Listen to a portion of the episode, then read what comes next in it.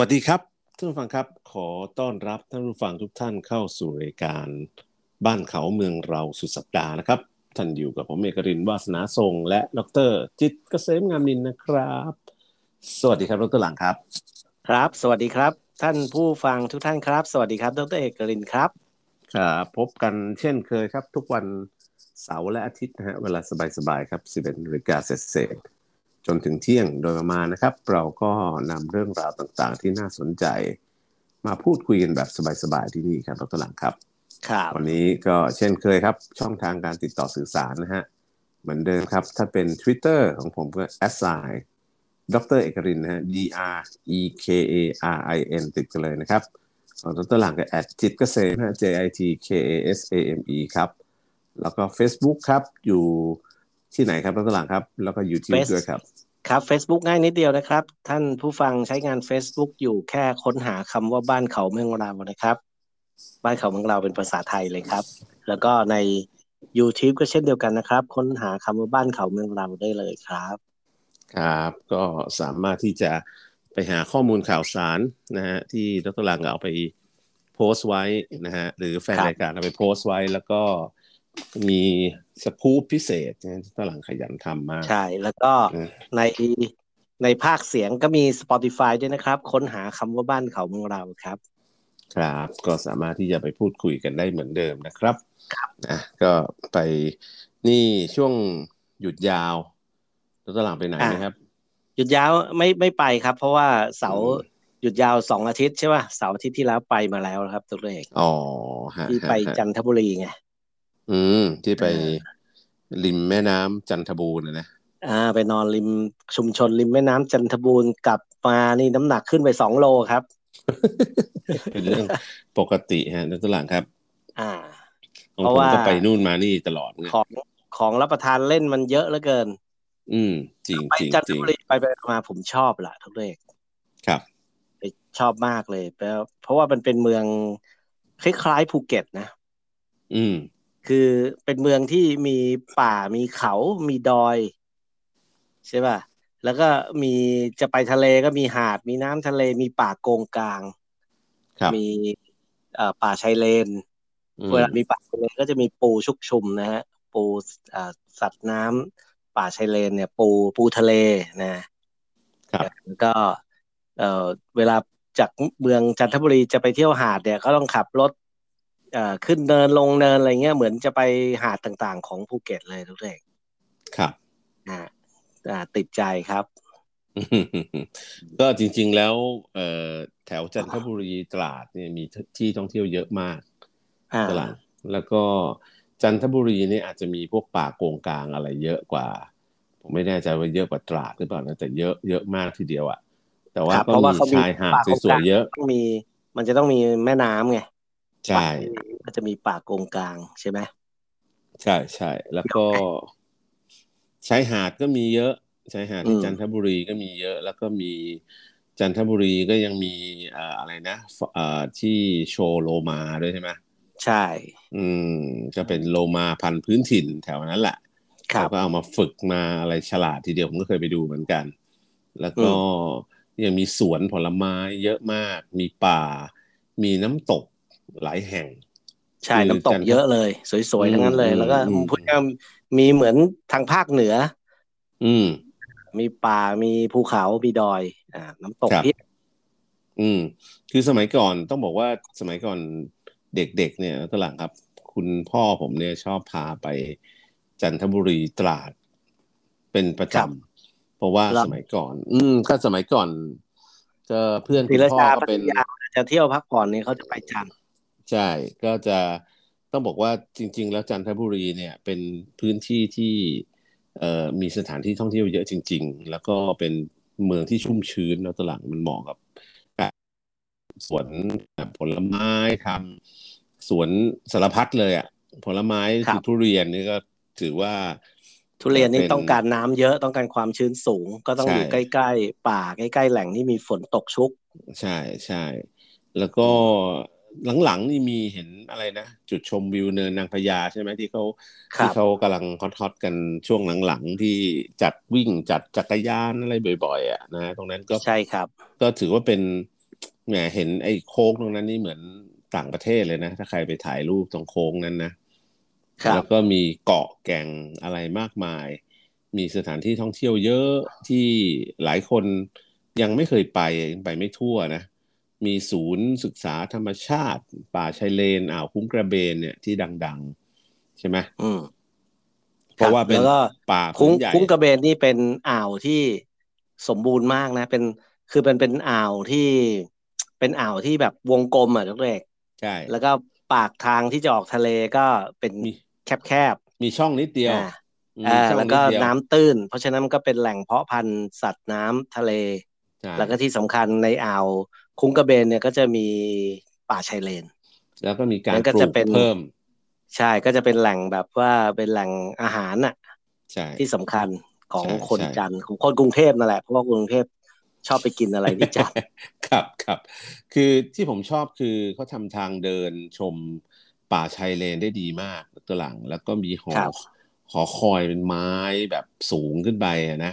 แล้วก็มองอืมเห็นอ่าว คุ้งกระเบนทั้งอ่าว เป็นหอหอคอยที่สูงทีเดียว ที่ผมที่ผมจำได้นะปีนขึ้นไปก็เล่นเอาเหนื่อยเหมือนกันอะแล้วก็มองลงมาข้างล่างนี่ก็จะเห็นทั้งป่าชายเลนที่เป็นธรรมชาติเดิม แล้วก็ป่าชายเลนที่มีการปลูกเพิ่มเข้าไป ถ้าจำไม่ผิดสมเด็จพระเทพลงไปปลูกไปผลักดันเยอะพอสมควรที่เนี่ย แล้วก็เป็นพอพื้นที่อ่าวคุ้งกระเบนเนี่ย พอพอเริ่มสมัยก่อนก็โดนทำลายไปเยอะพอสมควรแหละตอนหลังๆ ก็กลับมาชุ่มชื้นกลับมาเอ่อครึ้มเหมือนเดิมละนะฮะแล้วก็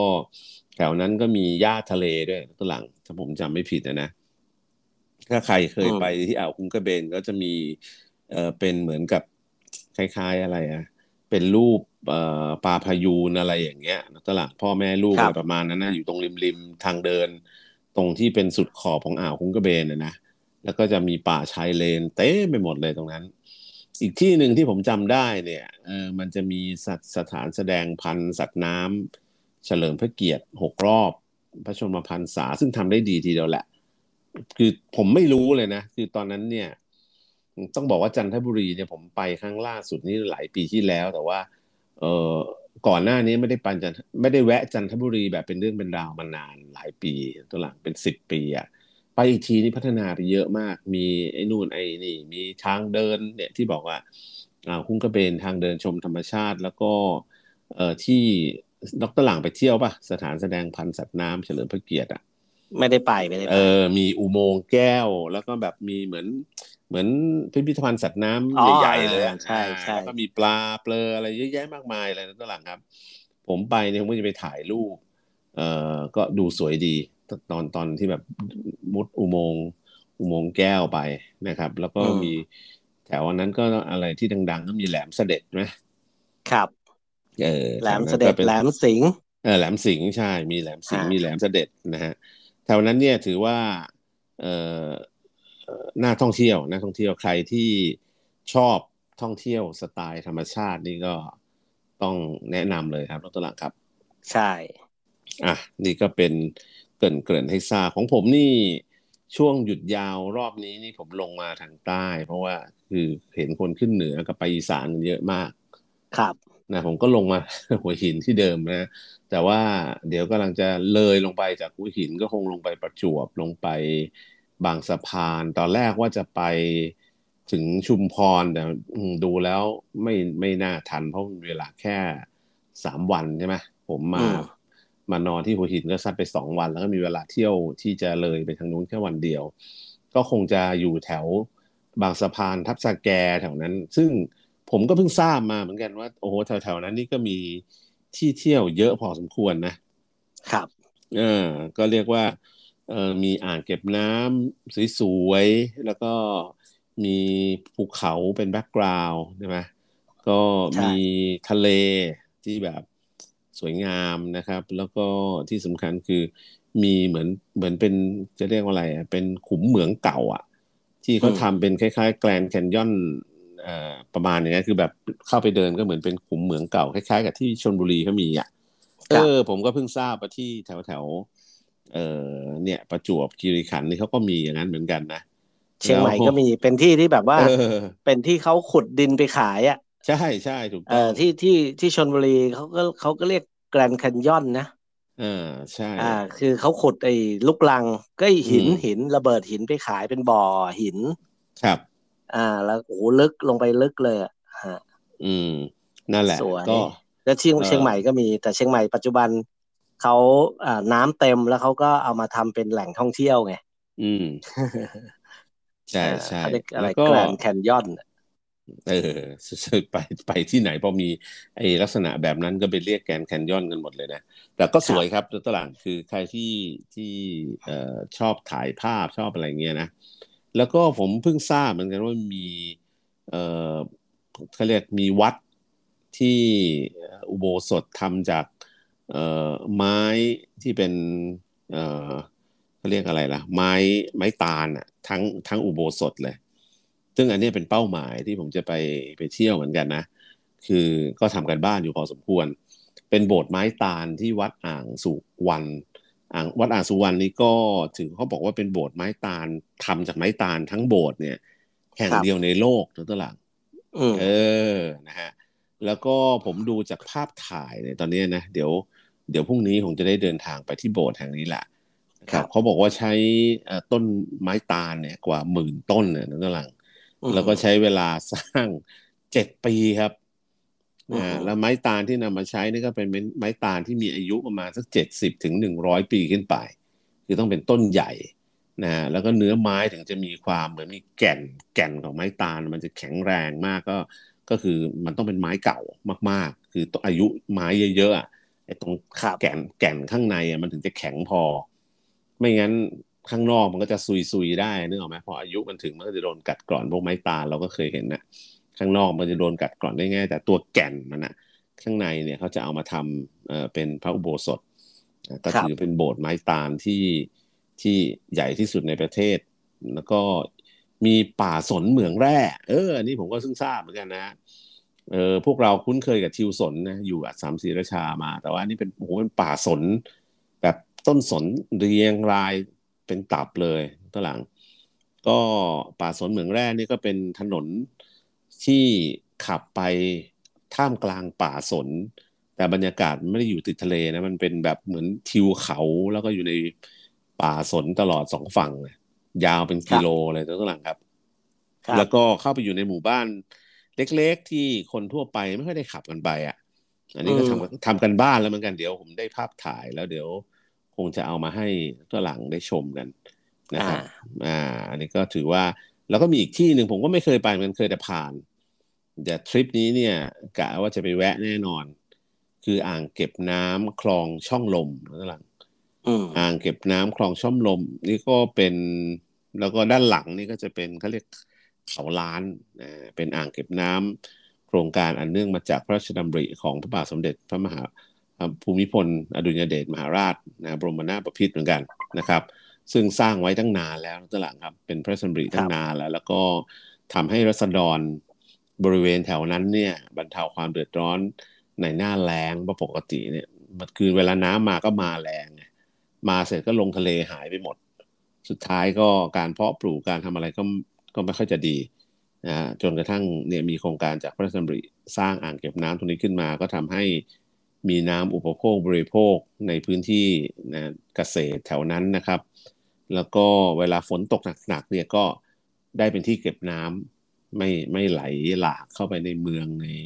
อะไรต่างๆ ซึ่งอ่างเก็บน้ำคลองช่องลมนี้ก็สวยนะฝรั่งผมเห็นจากครับภาพแล้ว เอ่อเรียกว่า เรียกว่าไม่แพ้อ่างเก็บน้ำขนาดใหญ่อื่นๆ แล้วก็เขามีเอ่อพื้นที่แบบมีต้นไม้ใหญ่ให้นั่งแบบใต้ต้นไม้ช้อปปิ้งเออไม่ใช่ช้อปปิ้งเอ่ออะไรนะแคมปิ้งอะไรอย่างเงี้ยต่างๆ ได้อืมแล้วก็ เอ่อเอาอาหารไปรับประทานนะฮะอันนี้ก็ถือว่าเป็นจุดที่น่าท่องเที่ยว แล้วก็มีอีกที่หนึ่งอันนี้ก็เป็นไฮไลท์เหมือนกันคงจะไปเก็บให้หมดแหละไหนๆก็จะไปแล้วก็คือโบสถ์เหรียญบาท อันนี้ผมก็เพิ่งทราบเหมือนกัน เป็นไงครับบทเรียนอยู่บาทที่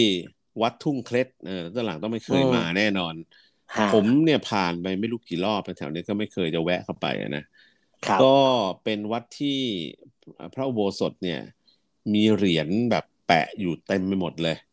คืออืมคงจะเป็นเงินที่ได้รับบริจาคอะนะแล้วก็น่าจะเป็นแห่งแรกของประเทศไทยที่สร้างขึ้น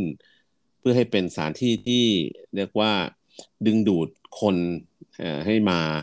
สนใจ เพราะว่ามันไม่เหมือนที่อื่นในในประเทศนะ แล้วก็มีเหรียญบาทเนี่ยติดเต็มผนังด้านนอกด้วยนะ ทั้งหมดเนี่ยมูลค่าเท่าไหร่รู้ไหมสามจุดเจ็ดล้าน สามจุดเจ็ดล้านเหรียญน่ะ แล้วก็มีอันนี้เหรียญบาทนะ แล้วก็เหรียญสิบบาทอยู่ภายในอาคารไปผมแหมไม่รู้ตำรวจต้องมาเฝ้าหรือ อะไรหรือเปล่าภายในอาคารนี่มีเหรียญสิบบาทแปะแปะแปะแปะอยู่อีกประมาณสักสามแสนเหรียญคงติดด้วยกาวตาช้างอะ มันคงไม่มีใครถอดไปง่ายๆ ไม่รู้จะงัดไปยังไงนะฮะแต่ว่าก็ก็ดูแล้วแปลกตาแล้วตหลัง คือมองเข้าไปเนี่ย เรานึกว่ามันเป็นกระเบื้องโมเสกอะไรอย่างเงี้ยเป็นเล็กๆเล็กๆแปะอยู่เต็มละเอียดยิบเลยนะตหลังครับ แต่พอเข้าไปใกล้ๆเนี่ย เป็นเหรียญนะเหรียญบาทตัวเหรียญสิบบาทอะติดแบบระเบียบเป็นระเบียบสวยงามเลยนะ และด้วยความที่เหรียญเอ่อเหรียญมันเนี่ยออกไซด์คือไอการเกิดเปลี่ยนสีอะไรของมันไม่เหมือนกันเนี่ย มันก็จะเกิดแพทเทิร์นที่แบบมันสีมันดูแตกต่างกัน มันก็ดูระยิบระยับแปลกตาดีแล้วทั้งหลัง อันนี้ไม่เคยเห็นเหมือนกันนะครับ เดี๋ยวเอ่อมีโอกาสไปแล้วก็จะถ่ายภาพเอามาลงในกลุ่มบ้านเขาเมืองเราให้ทราบกันนะครับ ส่วนทะเลนะเยอะแยะอยู่แล้วทั้งหลังนะมีอาหารทะเลเยอะแยะมากมาย อันนี้ก็เล่าเป็นไฮไลท์ให้ฟังก่อนที่จะไปเก็บอ่าอ่าพรุ่งนี้ก็คงตอนนี้กำลังดังเรื่องถ่ายภาพนะชอบถ่ายภาพโดเรชอบถ่ายภาพมาลงถ่ายภาพสวย ใช่ใช่ใช่ใช่เออ แล้วแล้วเมื่อเช้า เออ เมื่อเช้านี้เล่าให้ฟังนิดหนึ่งนะตลางครับ ผมเบิงเอิญเนี่ยมีโอกาสไปไปเดินออกกำลังกายตอนเช้าไงแล้วก็ก็ทุกเช้าแหละ จริงๆเวลาเอ้ยไปประจำประจำเวลามาหัวมาหัวหินนี่ผมทุกเช้าจะไปเดินเฉพาะหัวหินอ่า เวลามาหัวหินก็จะไปเดิน เพราะอยู่กรุงเทพมันรู้สึกอากาศไม่บริสุทธิ์ก็เลยไม่ค่อยออกกับไม่ออกมาเดินนอกบ้าน แต่ว่า มาหัวหินเนี่ยผมได้ไปเดินริมทะเลจากไอแถวบ้านตรงซอยตรงเขาตะเกียบตรงตลังครับ เดินยาวไปจนถึงสวนสนน่ะสวนสนปฏิพัฒน์อะ แล้วก็เดินกลับระยะทางมันจะอยู่ประมาณสักสามกิโลเมตรประมาณนั้นนะตัวหลังครับนะ ก็เนี่ยระหว่างที่เดินไปเนี่ยส่วนมากผมก็จะเจอหลวงพ่อท่านหนึ่งท่านก็เดินบินทบาทผมเจอหลายรอบแล้วล่ะแต่ไม่เคยคุยกับท่านเลยบังเอิญว่า ไอ้วันที่ผมเจอท่านเนี่ย ตอนเช้ามากมันไม่มีคนเลยมันโล่งเลยก็มีหลวงพ่อกับผมเนี่ยแหละเดินสวนกัน ผมมาวิ่งไปวิ่งเดินไปเดินมาใช่ไหมขากลับเนี่ยก็เดินกลับมาพร้อมหลวงพ่อแล้วก็เลยยกมือไหว้ท่านแล้วก็หาพูดคุยกับท่านนะท่านก็เล่าให้ฟังแล้วก็ได้คติสอนใจมาหลายเรื่องเหมือนกันนะผมก็เลยสงสัยก็ถามท่านโอ้หลวงพ่อครับหลวงพ่อมาบินทบาทเส้นริมชายหาดเนี่ย มัน มันจะมีคนมาตักบาตรหลวงพ่อเหรอครับ ก็แกล้งอยากอยากรู้เหมือนกัน เพราะว่าหลวงพ่อบอกท่านว่า เอ้ยอันนี้จะมากวนหลวงพ่อเปล่าเนี่ยแต่หลวงพ่อท่านก็มีเมตตาท่านก็บอกว่าอ๋อก็จริง ๆ แล้วหลวงพ่อนี่ก็ก็ก็เดินเส้นนี้เป็นประจำก็ตอนนี้ก็จะมีมีเอ่อโยมทั้งหลายที่ก็พอจะทราบว่าหลวงพ่อเดินเส้นนี้เป็นประจำเนี่ย ก็ลงมาตักบาตรทำบุญกันเป็นประจำอยู่แล้วล่ะแต่ว่าก็ไม่ได้เยอะมากนะ เพราะว่าปกติเนี่ยจะมีนักท่องเที่ยวเฉพาะเสาร์อาทิตย์ถูกไหมล่ะแต่วันธรรมดาเนี่ยก็จะมีคนหรอกตลาดแต่หลวงพ่อก็ท่านก็ก็เดินที่เส้นนี้เป็นประจำก็เลยถามไปถามมาเพิ่งทราบว่า หลวงพ่อท่านเนี่ยก็จริง ๆ ก็เป็นสายพระป่านะเป็นพระป่าแล้วก็ตอนหลังท่านมีปัญหา ท่านเดินทุดงเยอะไงเกิดปัญหาเท้าเป็นรองช้ำนะตลาดครับ เออนะ เออท่านถึงขนาดว่าปวดขนาดที่เดินลำบากมากก็เลยสุดท้ายก็ต้องมาจำวัดรักษาตัวอยู่ที่เนี่ย วัดเขาลั่นทมแถวๆใกล้ๆเขาตะเกียบเนี่ยตลังครับครับ เสร็จแล้วท่านก็บอกว่าการเดินบินทบาทบนหาดทรายเนี่ยเอ่อเพราะท่านเดินเท้าเปล่าอยู่แล้วไงการเดินบินทบาทบนหาดทรายเนี่ยก็ช่วยบรรเทาอาการรองช้ำได้บ้าง ก็คือเพราะไปเดินบนบนถนนที่มันแข็งบนอะไรอย่างเงี้ย ก็ก็รองช้ำมันก็จะมันก็จะยิ่งเอ่อเขาเรียกทวีความรุนแรงขึ้นใช่ไหมละ่ะ แต่พอท่านมาเดินบนชายหาดเนี่ยเกิดอาการรองช้ำท่านก็ดีขึ้น แล้วก็แล้วก็ท่านก็พูดถึงว่าถึงแม้ท่านจะเป็นรองช้ำเนี่ยนะถึงเนี่ยตอนเนี้ยที่ท่านเดินบนทรายเนี่ยมันก็ยังเจ็บอยู่ดีแหละแต่ครับก็เป็นหน้าที่ของพระที่จะต้องบิณฑบาตเราก็ต้องทำหน้าที่ของเรา ถึงแม้จะเจ็บเนี่ย ก็เราก็ทำหน้าที่ของเราไป นะไม่ไม่เขาเรียกว่าไม่เกิน ต่อต่อให้ร่างกายมันเจ็บปวดยังไงเนี่ย แต่ว่าความที่เอ่อมีเจตนาดีในการเอ่อเขาเรียกความเป็นพระเนี่ยนะฮะต้องต้องอืมบิณฑบาตเนี่ย ท่านก็เอาชนะความเจ็บปวดนั้นได้ เออวันนี้ก็ได้แง่คิดมาหลายเรื่อง แล้วท่านก็พูดถึงพระยุคนี้ด้วยนะท่านครัก็บพูดพระยุคนี้บอกโอ้โหเห็นพระยุคนี้แล้ว บางทีท่านก็รับไม่ได้เหมือนกันอืม บางท่านนี่ก็เออก็อาจจะไม่ไม่ได้ออกมาบิณฑบาตด้วยซ้ำนะอืมนั่งรออยู่ที่วัดมีโยมเอาอาหารไปถวายอะไรอย่างนั้นอย่างนี้อย่างเงี้ยฮะแล้วก็ไลฟ์สดใช่ประมาณอย่างนั้นนะนะฮะแล้วก็ฮะนั่นแหละ ท่านท่านก็คงพูดอย่างนั้นแหละ ก็ก็หลังเดินคุยกับท่านมาจนเกือบถึงเขาตะเกียบนี้ก็ปรากฏว่า ก็มีญาติโยมเดินลงมาบนชายหาดนะข้างหลังครับมาอ่ามามาเดินตาม เออเออ มาเดินตามหลวงพ่อแล้วก็เหลวงพ่อก็คงคิดอะเอ๊ะเนี่ยโยมเอกลินเดินตามมาตั้งนานทำไมไม่ช่วยถือของหน่อย ท่านแหม่ท่านท่านท่านไม่ช่วยท่านแบอกไม่ช่วยถือปิ่นตรงปิ่นโตเลยเออไม่มีไม่มีท่านไม่มีท่านมีแค่ แค่บาทบาทใบเดียว แล้วก็ไม่ได้ครับบิณฑบาตเยอะเอ้ยอีกสิ่งท่านที่พูดอีกอันหนึ่งก็ดีนะเขาบอกว่าคนเราเนี่ย วันวันหนึ่งก็ทานท่านทานฉันมื้อเดียวไง แล้วก็ทานได้ไม่เยอะหรอกคนเรามันจะบิณฑบาตอะไรกันไปเยอะนักหนานะครับก็ก็บิณฑบาตแต่พอรับประทานแล้วก็เหลือก็ไปฝากหมูหมากาไก่บ้าง นี่ได้ก็เรียกอิ่มเอ่ออะไรนะสดชื่นทางกายแล้วก็สดชื่นทางใจด้วยนะครับ ก็เลยครับเอาเอ่อความสดชื่นที่ได้รับมาฝากทุกผู้ฟังก็แล้วกัน แต่เดี๋ยวช่วงนี้พักสักครู่ก่อนนะนักตลาดครับเดี๋ยวกลับมาช่วงที่สองนักตลาดมีอะไรมาฝากเดี๋ยวมาคุยกันครับ พักสักครู่เดียวครับ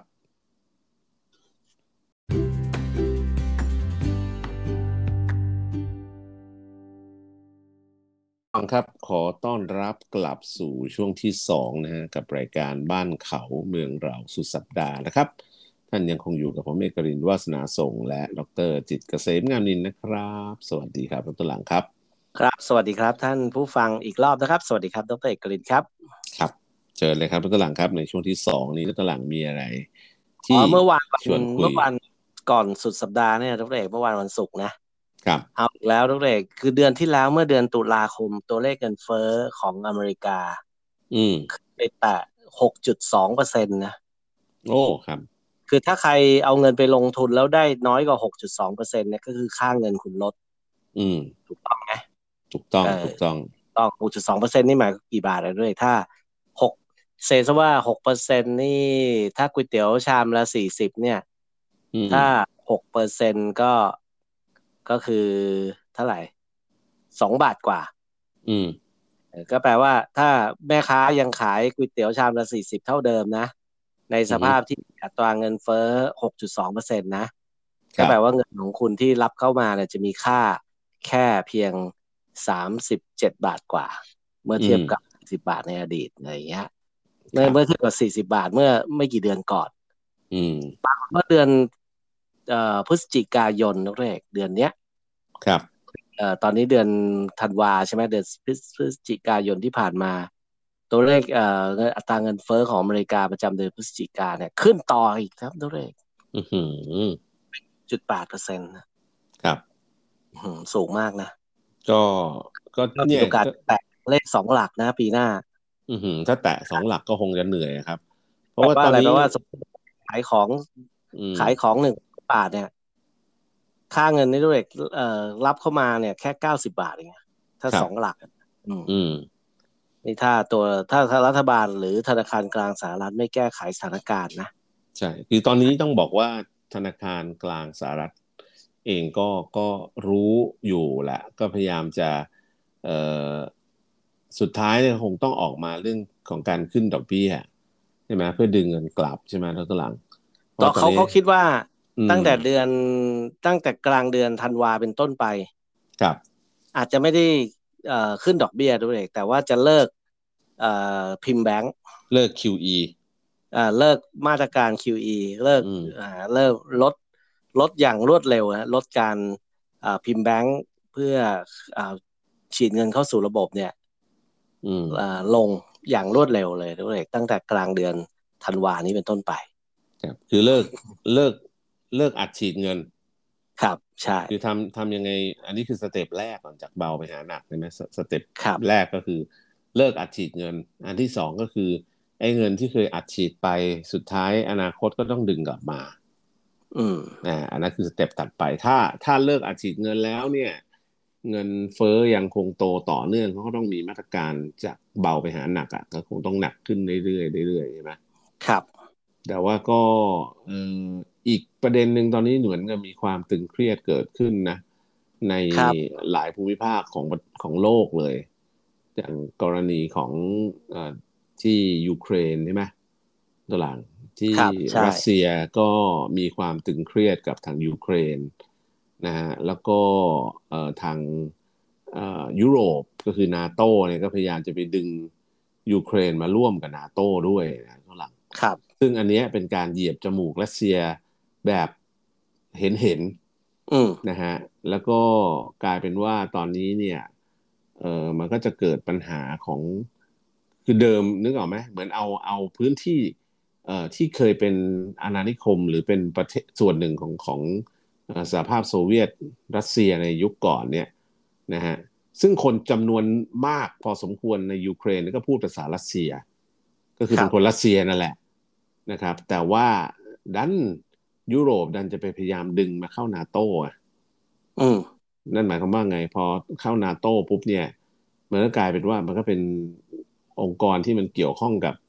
เอ่อแอตแลนติกเหนือรวมถึงทางการทหารด้วยทางการอะไรก็เป็นต่างกลุ่มๆด้วยกลุ่มประเทศเอ่อตะวันตกเออโลกเสรีใช่ใช่ถูกต้องนะฮะก็เอ่อโลกเสรีเขาพยายามจะดึงเอ่ออดีตสหภาพโซเวียต ประเทศนู้นประเทศนี้เข้ามาอยู่ใต้อานัตหรือมาอยู่ในพูดง่ายๆดึงมาเข้ากวนน่ะในขณะที่รัสเซียเองก็รู้สึกไม่พอใจอย่างมากอืมนะซึ่งประเด็นเนี้ย มันกลายเป็นประเด็นที่เอ่อผู้สื่อข่าวทั่วโลก ไม่เฉพาะเมืองไทยนะผู้สื่อข่าวทั่วโลกเนี่ย บอกว่าประเด็นลักษณะแบบนี้เนี่ยมันทำมีความสุ่มเสี่ยงที่อาจจะทำให้เกิดสงครามเอ่ออาจจะเฉพาะในพื้นที่ก่อน หรืออาจจะขยายวงออกไปได้ อันนี้ก็พูดถึงขนาดนั้นเลยนะ เพราะว่ารัสเซียเองก็เพิ่มกำลังทหารแล้วก็อาวุธยุโทโธปกรณ์เข้าไปในพื้นที่เอ่อที่เป็นรอยต่อของเอ่อฝั่งที่ติดกับยูเครนเรียบร้อยแล้วใช่ไหมครับตัวหลังครับนะครับ ในขณะที่อีกฝั่งหนึ่งก็พี่จีนเองก็หึมหึมๆอยู่กับไต้หวันนะอืมใช่ไหมเออ ยังไง เอ๊ะพี่จีนเองก็ก็หึมหึมๆกับไต้หวันอยู่พอสมควร เพราะไต้หวันเองก็แสดงท่าทีที่แข็งกร้าวกับจีนมาตลอด แล้วก็ครับคนที่กล้าแข็งกร้าวขนาดนั้นได้ เพราะก็มีพี่เบิ้มอเมริกาหนุนหลังอยู่ไงอืมถูกไหมแล้วพี่เบิ้มอเมริกาก็พยายามจะขยายอำนาจเข้าไปในภูมิภาคเอเชียแปซิฟิกเยอะ แล้วก็ไปจับกับเอ่อที่เราดรหลังเคยเอามาคุยกับผมในรายการก็คือ ไปจับกับออสเตรเลียใช่ไหมตอนนั้นก็เหยียบจมูกฝรั่งเศสไป เรื่องเรือมดำน้ำเรื่องอะไรต่าง ๆ เนี่ยครับก็ถือว่า เออมันความตึงเครียดเนี่ยมันก็กระจายไปทั่ว เพราะว่าต่างคนต่างพยายามหาพวกอะอืมใช่ไหมล่าสุดก็มีการประชุมสายตรงระหว่างผู้นำของอาสองประเทศมหาอำนาจก็คือจีนกับอเมริกา นี่แหละก็คุยกันหลายเรื่องแต่ว่า สุดท้ายก็ไม่มีข้อสรุปนะตัวหลังเพราะว่าครับต่างคนต่างก็ก็ยังกักกันอยู่นะฮะอืมใช่ไหมตอนนั้นเรื่องการค้าเรื่องอะไรต่างๆ แต่ว่าที่หนักกว่านั้นก็คืออเมริกากับรัสเซีย ก็มีการคุยกันด้วยเหมือนกันครัเอบอสุดท้ายก็ไม่ได้ข้อสรุปอีกเหมือนกันฮะ แต่ว่าก็ก็ได้คุยอะแต่ว่าก็ยังยังคลุมเครือยังดูอึมครึมบอกไม่ถูก นะอืมจนจนหลายสำนักข่าวนี่ก็แหมเขาทำสกู๊ปตีประเด็นเลยนะว่ามีโอกาสจะเกิดเอ่อความเอ่อก็เรียกซัดกันในพื้นที่แถวๆนั้นน่ะได้ครับอันนี้ก็อืมแล้วตัวหลังมองไงไม่รู้นะแต่ผมว่าก็ก็อืมคือคือตอนเนี้ยคือในยุคของทรัมป์เนี่ย สงครามการค้านี่มันค่อนข้างชัด ครับ คือหึ่มกันเล่นกันแบบ เอ่อเขาเรียกว่าจงครึ่มอะ อืม คือเอ่อคือเหมือนกับว่าทรัมป์เนี่ย ก็แบบเล่นบทแบบนักเลงจะขึ้นภาษีนำเข้าสินค้าจากจีนก็ขึ้นเลยอย่างเงี้ย ครับ คือแบบเขาเลยไม่สนหน้าอินหน้าพรมอะไรเงี้ยขึ้นก็ขึ้นเลย มีผลทันมีผลตั้งแต่สัปดาห์หน้าเป็นต้นไปอะไรอย่างเงี้ยนะเออเออทันทีอะไรทำนองเนี้ยครับคือเล่นกันหนักเลยครับใช่ป่ะแล้วพอจีนก็ตอบโต้ในการขึ้นภาษีนำเข้าจากอเมริกาบ้างอะไรอย่างเงี้ยอืม แต่ว่ามาในยุคปัจจุบันเนี่ย สงครามการค้าไม่จบนะอืมใช่เพียงแต่ว่าแอบทำอ่า เช่นครับแอบทำแบบ อ่า เช่นแบบว่า เออถ้าจีนจะเอ่อลดการใช้พลังงานอย่างเงี้ย อืมอืมอืเอมอให้บริษัทเออเขาเรียกว่าอะไรนะ เช่นเอ่อลดการนำเข้าถ่านถ่านหิหินนอืมเอ่อก็ทำให้การผลิตพลังงานกับโรงงานอุตสาหกรรมที่ เปิดกันเยอะแยะหมดเลยเนี่ยถ้าแล้วก็เมืองจีนในยโรงงานอุตสาหกรรมนี่ไม่หลับไม่นอนกันนะครับ ก็พอไปดูจริง ๆ แล้วงานโรงงานอุตสาหกรรมนั้นเนี่ย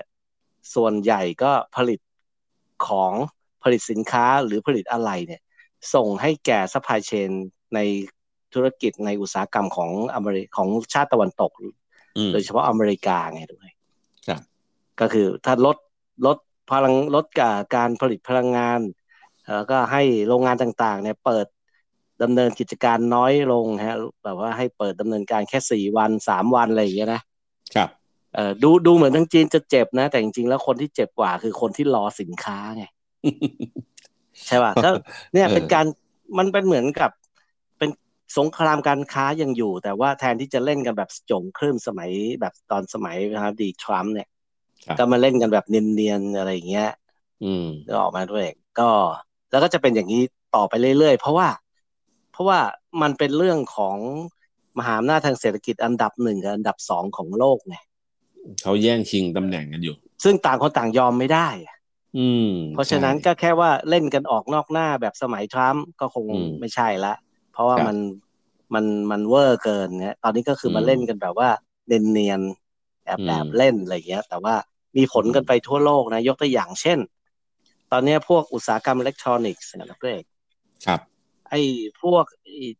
สิไอ้พวกไอ้ไอ้อุปกรณ์อิเล็กทรอนิกส์ชิปอิเล็กทรอนิกส์อย่างเงี้ย มันไม่พอมันมีไม่พอขายอะ อืมอืมอืมันไม่มีให้ซื้อเพราะฉะนั้นไอ้เราจะผลิตสินค้าอะไรมาประกอบเพื่อมาขายแก่ประชาชนทั่วโลกเนี่ย มันก็ผลิตไม่ได้ ก็วัสดุพวก IC พวกสินค้า พวกอุปกรณ์อิเล็กทรอนิกส์มันไอ้มันไม่มีอะอืม นะครับ เพราะฉะนั้นก็ก็ได้เนี่ยเห็นนะได้ข่าวเป็นการได้เป็นการไม่แบบว่า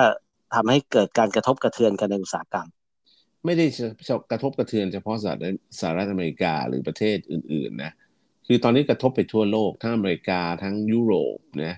รวมถึงใช่ญี่ปุ่นด้วยญี่ปุ่นนะฮะคือชิปอิเล็กทรอนิกส์เอ่อยุคหลังๆเนี่ยมันผลิตจากจีนเยอะแล้วหลังครับใช่ไหมแล้วก็เอ่อ บางส่วนก็ใช้วัตถุดิบจากจีนในการผลิตก็มีฮะแล้วพอมันเกิดลักษณะแบบนี้ขึ้นเนี่ย มันเกิดช็อตเตจของของระบบเอ่อชิปอิเล็กทรอนิกส์เอ่ครัอบยอดยอดขายรถยนต์เนี่ย ตกลงวูบวาบเลยทั้งหลังครับ อ่า คือที่ตกลงวูบวาบไม่ใช่เพราะขายไม่ได้นะ คือมียอดจองอะแต่ส่งรถไม่ได้ คือรถมันไม่เสร็จอะคือรถทั้งคันมันจะเสร็จแล้วล่ะแต่ว่ามันสมองกล หรือชิปอิเล็กทรอนิกส์ที่ใช้ควบคุมรถมันมันไม่มีอะจะเอาอืมรถออกไปวิ่งเฉยๆมันก็ออกไปวิ่งไม่ได้อะทั้งหลังครับ อ่าใช่เนี่ยมันก็รถก็จะคาอยู่ในโรงงานก็รอไอชิป เนี้ยแหละ ที่จะเอามาเสียบเข้าไปเพื่อให้มันครบทุกอย่างที่จะเอาไปขายได้ ก็ปรากฏว่ายอดยอดขนาดยอดของรถยนต์ยักษ์ใหญ่อย่างโตโยต้าเนี่ย ที่ขายอยู่ทั่วโลกนี่ก็ตกวูบลงไปเลยเพราะว่าส่งมอบรถไม่ได้ ติดชิป ชิปมันมาไม่ทัน นะครับเออชิปมันไม่ได้หายนะครับ แต่ว่ามันมาไม่ทันในรถตลังครับ อืมเออตอนนี้ก็ก็นี่ก็เกิดสภาวะ เพราะว่ามันก็ต่อเนื่องมาจากโควิด -19 ด้วยไงอืมถูกไหมก็โควิด -19 นี่ก็กระทบกระเทือนหนักอยู่แล้ว พอโควิด -19 ชักชักดีขึ้นนี่ก็ปรากฏว่าก็สงครามการค้าก็ยังคงลากกันยาวต่อไป แล้วก็ครับบลัฟกันไปบลัฟกันมาสุดท้ายหยิกเล็บเจ็บเนื้อทุกหลังก็เดือดร้อนกันทุกคนอะ อ่า คือถึงถูกไหมถึงไม่หยิกก็ต้องเจ็บอยู่ดีไงเอาเหรอเพราะฉะนั้นหยิกไปเลยดีกว่าเออเออก็เพราะเออเพราะฉะนั้นเพราะว่าต้องลุยกันอะนะฮะอืมมหาอำนาจต้องต้องต่อต้องต่อสู้กัน อันนั้ครันบก็ เพราะฉะนั้นแต่ว่าอเมริกาตอนนี้อยู่ในเป็นฝ่ายเสียเปรียบจีนนะอืมอืมเพราะว่าอเมริกาเป็นประเทศที่ต้องใช้วัตถุดิบ หรือใช้ทรัพยากรของโลกเยอะอืมซึ่งส่วนใหญ่เนี่ยไอ้วัต วัตถุดิบหรือสิ่งที่จะต้องนำมาใช้ในประเทศอเมริกาเนี่ยต้องผลิตจากจีนเนี่ย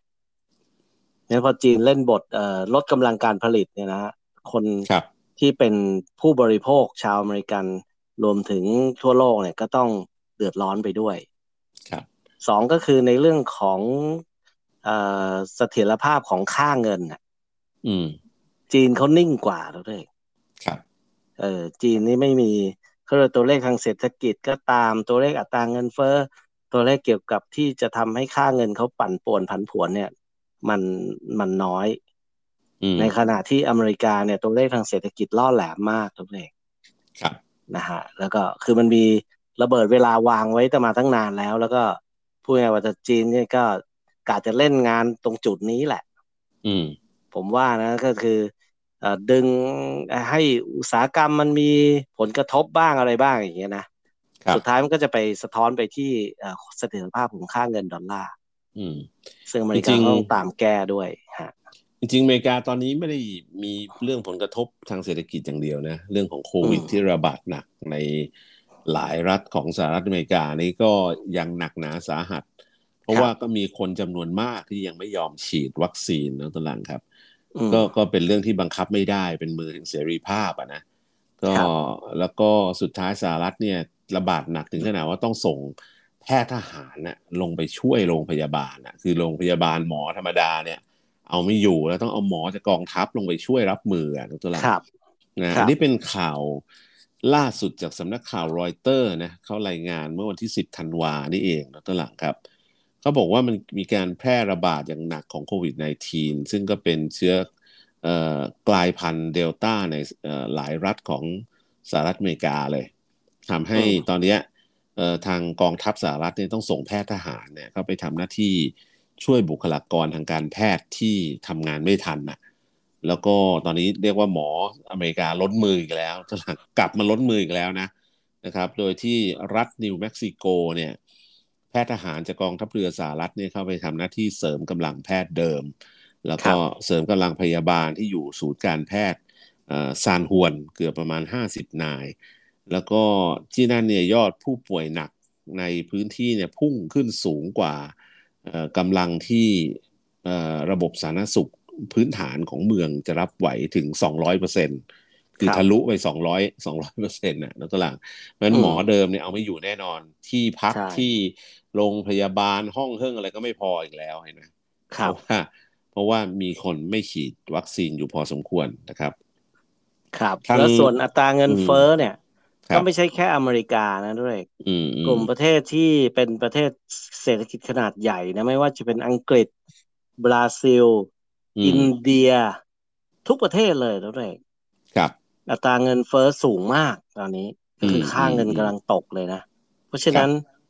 ใครที่ เอ่อคิดว่าเฮ้ยเดี๋ยวเศรษฐกิจต้องดีเนี่ย อืม ผมว่าต้องกลับความคิดนิดหนึ่งคนไทยนะเราต้องมีภูมิคุ้มกัน ครับ คืออย่าอย่าอย่าอย่าเพิ่งหวังให้เศรษฐกิจดีเลยเฉยช่วงนี้ เอาแค่อืมว่าอะรอดไปก่อน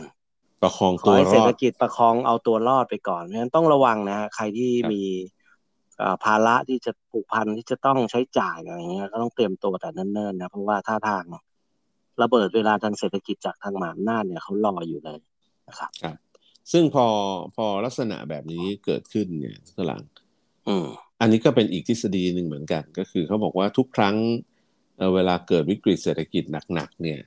เอ่อแล้วประเทศมหาอำนาจเนี่ยเอ่อก็บักโกรกด้วยอะก็ครับมักจะหาเรื่องก่อสงคราม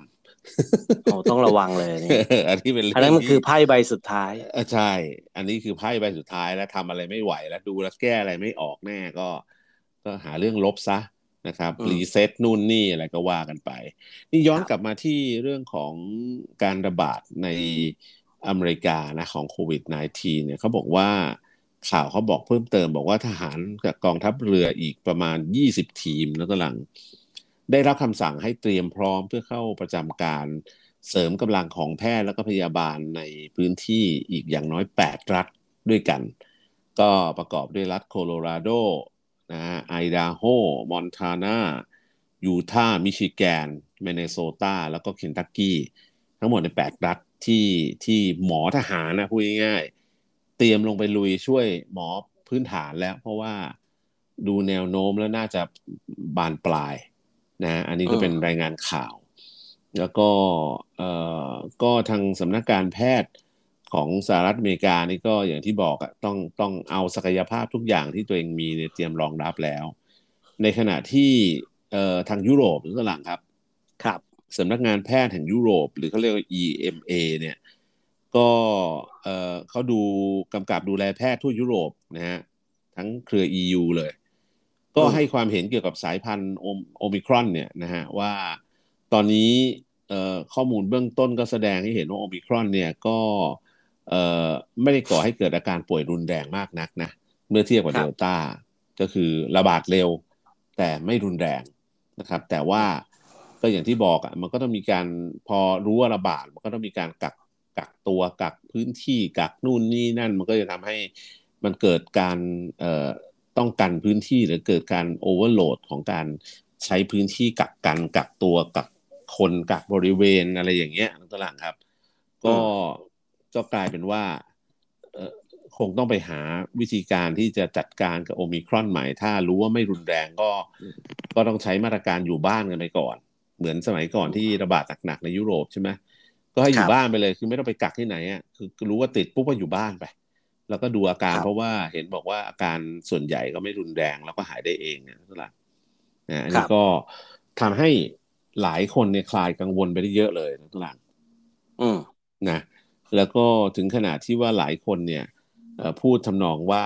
ก็อาจจะเป็นเอ่อการเขาเรียกเอ่อธรรมชาติเอาวัคซีนมาฉีดให้ไอไอโอมิครอนเนี่ยเหมือนเสมือนวัคซีนธรรมชาตินะ ที่ มาทำให้คนหรือภูมิคุ้มกันเนี่ยมันเอ่อมนุษย์เนี่ยมันต่อสู้ขึ้นมาได้เอง แล้วก็สร้างภูมิคุ้มกันขึ้นมาได้เอง ในขณะที่บางคนบอกว่า เอ้ย มันหลบหลบเขาเรียกหลบการตรวจจับของภูมิคุ้มกันเราได้ ก็ว่ากันไป หลายกระแส คนที่อยากขายวัคซีนเอาพูดตรงๆนะผมว่าคนที่อยากขายวัคซีนเขาก็บอกว่าโอ้ถ้าได้รับเข็มที่สามเข็มที่สี่แล้วเนี่ย เดี๋ยวเอาไมโครโอมิครอนเนี่ยไม่มีปัญหาเราเอาอยู่ แต่ในขณะที่เราเห็นแอฟริกานี่ยังไม่ได้ฉีดกันเลยแล้วก็หลังครับเขาก็ไม่ครับเป็นอะไรกันนะอืม แต่ว่าก็พูดยากนะเพราะว่า เออเพราะว่าเออเหมือนคนอินเดีย ครับเอ่ออินเดียนี่ก็ตอนแรกก็ทำท่าจะเอาไม่อยู่นะหนักเลย แล้วก็อัตราการฉีดตอนแรกก็อัตราการฉีดวัคซีนก็ยังต่ำอยู่ ก็ในที่สุดก็ เอ่อก็ไม่เละมาก ใช่อินเดียก็ไม่เละมากเท่าอังกฤษอะพูดตรงใช่ใช่ใช่ๆทั้งที่ฉีดวัคซีนน้อยกว่า ก็ครับล่าก็เพราะล่สุดว่าอืมก็เพราะว่าอินเดียแล้วก็เหมือนไทยเหมือนอะไรพวกเนี้ยประเทศเราพวกเราเนี่ย เป็นคนคนเนี่ย มนุษย์เนี่ยจะมีภูมิต้านทานดี ระดับอึดว่าพงั้อนสมควรเลยทีเดียว เออเออเหมือนราเวียดดนามอย่างเงี้ยอืมนะฮะก็บางล่าคนสุดก็สงสัยไงเอ๊ะ ประเทศที่พวกประชาชนมีภูมิต้านทานดีเนี่ยนะ แล้วก็ไม่เพียงพล้ำต่อต่ออ่าไอ้โคโรนาไวรัสแบบอ่าเทน้ำเทท่าเหมือนอังกฤษกับอเมริกาเยอรมันเนี่ยนะครับก็มีไทยก็เป็นหนึ่งในนั้นเนี่ยเอ๊ะเป็นเพราะว่าอืมเรากินในพวกสมุนไพรหรือเปล่าอืมอย่างเวียดนามกินผักหรือเปล่าอะไรอย่างเงี้ยอืมแล้วก็อินเดียฝรั่งนี่ฝรั่งพูดนะไอ้ยครับฝรั่งกินเครื่องเทศ หรือไอ้ยไม่ใช่อินเดียกินเครื่องเทศหรือเปล่าอะไรเงี้ย อืมหรือหรือเรามีเออฟ้าทะลายโจรไวรัสหอเปล่าเอ่อไทยก็ประเภทสมุนไพรไงเครื่องอืมแกงอะไรเงี้ย ครับแล้วก็ทำให้เอ่อโคโรนาไวรัสทำอะไรพวกเราไม่ได้ อืมครับก็ล่าสุดไฟเซอร์ไบ o อนเ c กออกมาบอกว่าการฉีดวัคซีนของบริษัทเนี่ยเป็นเข็มที่สามคือกระตุ้นเข้าไปซ้ำเนี่ยทำให้เห็นว่ามีประสิทธิภาพในการป้องกันไอตัวไวรัสกลายพันธุ์โอมิครอนได้นะครับก็ถือว่า เอ่อก็ไม่รู้โปรโมทเพื่อให้รีบไปฉีดเข็มสามเปล่านะแต่ว่าก็ก็ก็กลายเป็นว่า ก็ทำให้คลายกังวลแหละอย่างน้อย ถ้ามันถ้ามันเป็นจริงเนี่ยก็ซัดจะอีกเข็มนึงก็จะสบายใจขึ้นเยอะว่างั้นนะครับ แต่ครับว่าต้องยอมรับว่าเอ่อค่ายเอ่อวัคซีนต่างๆ นี่ก็รวยไปมหาศาลครับแต่วันนี้หมดเวลาครับดรหลังครับ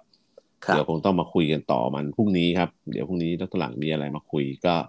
มาเล่ากันสู่กันฟังต่อนะครับ วันนี้ลากันไปก่อนครับ พบกันใหม่พรุ่งนี้ครับ สวัสดีครับ สวัสดีครับ